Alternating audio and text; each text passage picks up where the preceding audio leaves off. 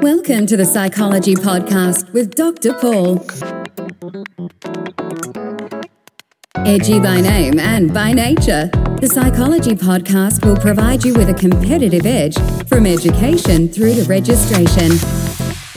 Dr. Paul supports your transformation into becoming a psychologist, counselor, or allied mental health practitioner.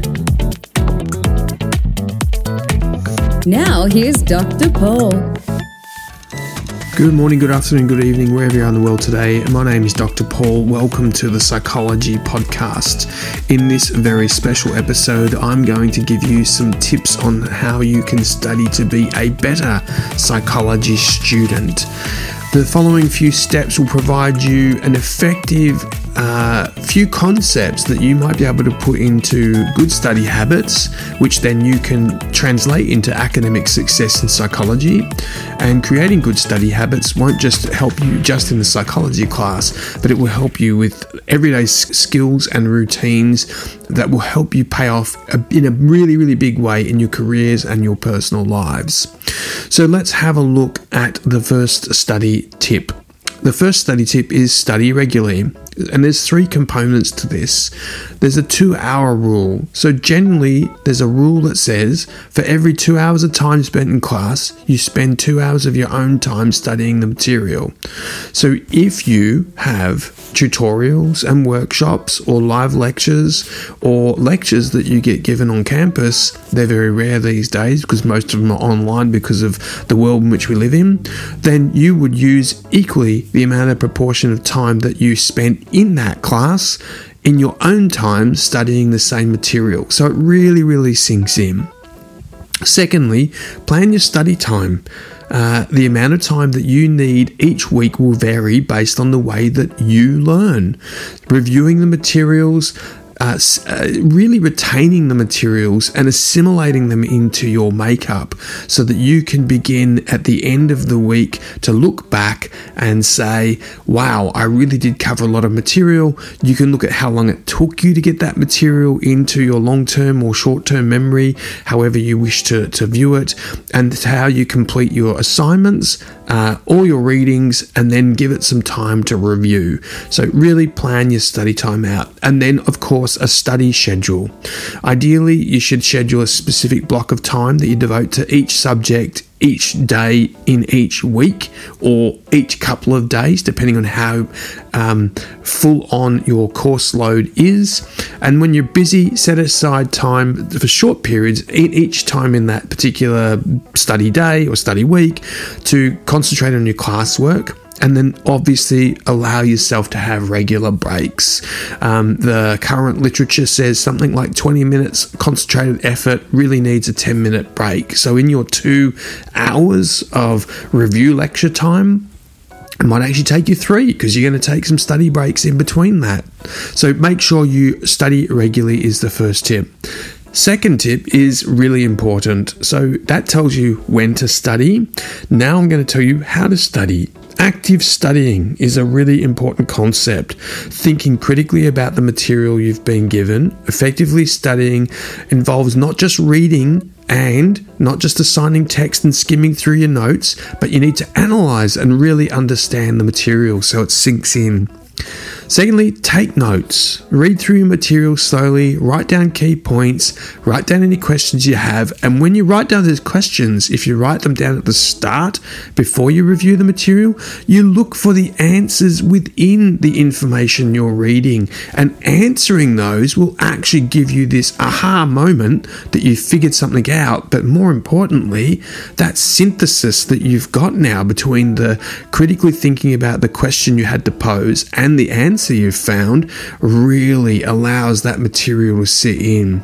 And so you will be much better in your class with your instructor to be able to respond. Test your understanding, quiz yourself on the materials that you've just read. If you're struggling with certain aspects, reread it again, write yourself some notes, write yourself some flashcards, and do yourself a quiz at regular intervals so that the things that you can't get a handle on straight away, you can really hone your skills on those things because the others are already in or they're simple or you think they're simple. The more difficult ones might take more time. The last point under study actively is summarize your main points. Make sure that once you've studied the material, you can identify the main concepts covered in the material. You can think your own way through examples in each theory, problem, or concept, and you can apply them. Applying the concepts from one dimension or one facet of what you're learning to another is vitally important. It's insufficient these days just to have memory recall.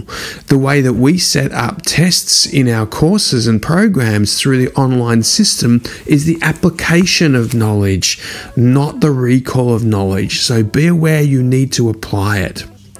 Number three, the big number three, be active in class. Uh, in my own classes, I have absolutely unequivocally got confidence that people that attend the classes on a regular basis and who actively contribute in those classes have higher scores at the end. Why? Because they're asking questions, they're engaging with the content, they're telling me about their life experiences.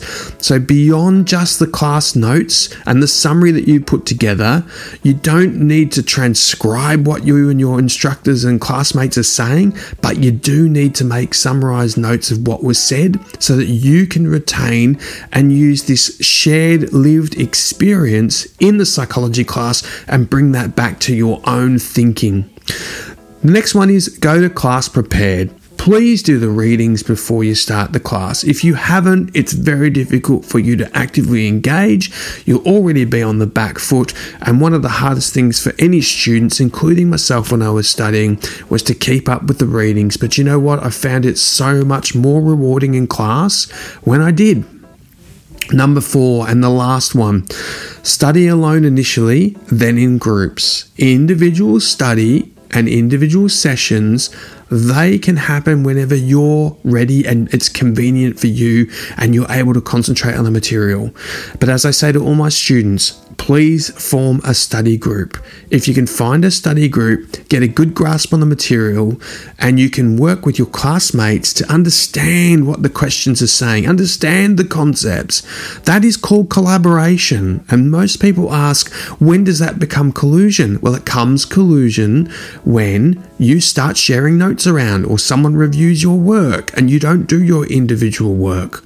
Collaboration, okay, work together, understand what the assignments asking you to do. Collusion is actually supporting somebody with the intent that they will pass your work off or you will pass their work off as your own. Do not do it. It's an academic integrity mishap and you will be in a lot of trouble.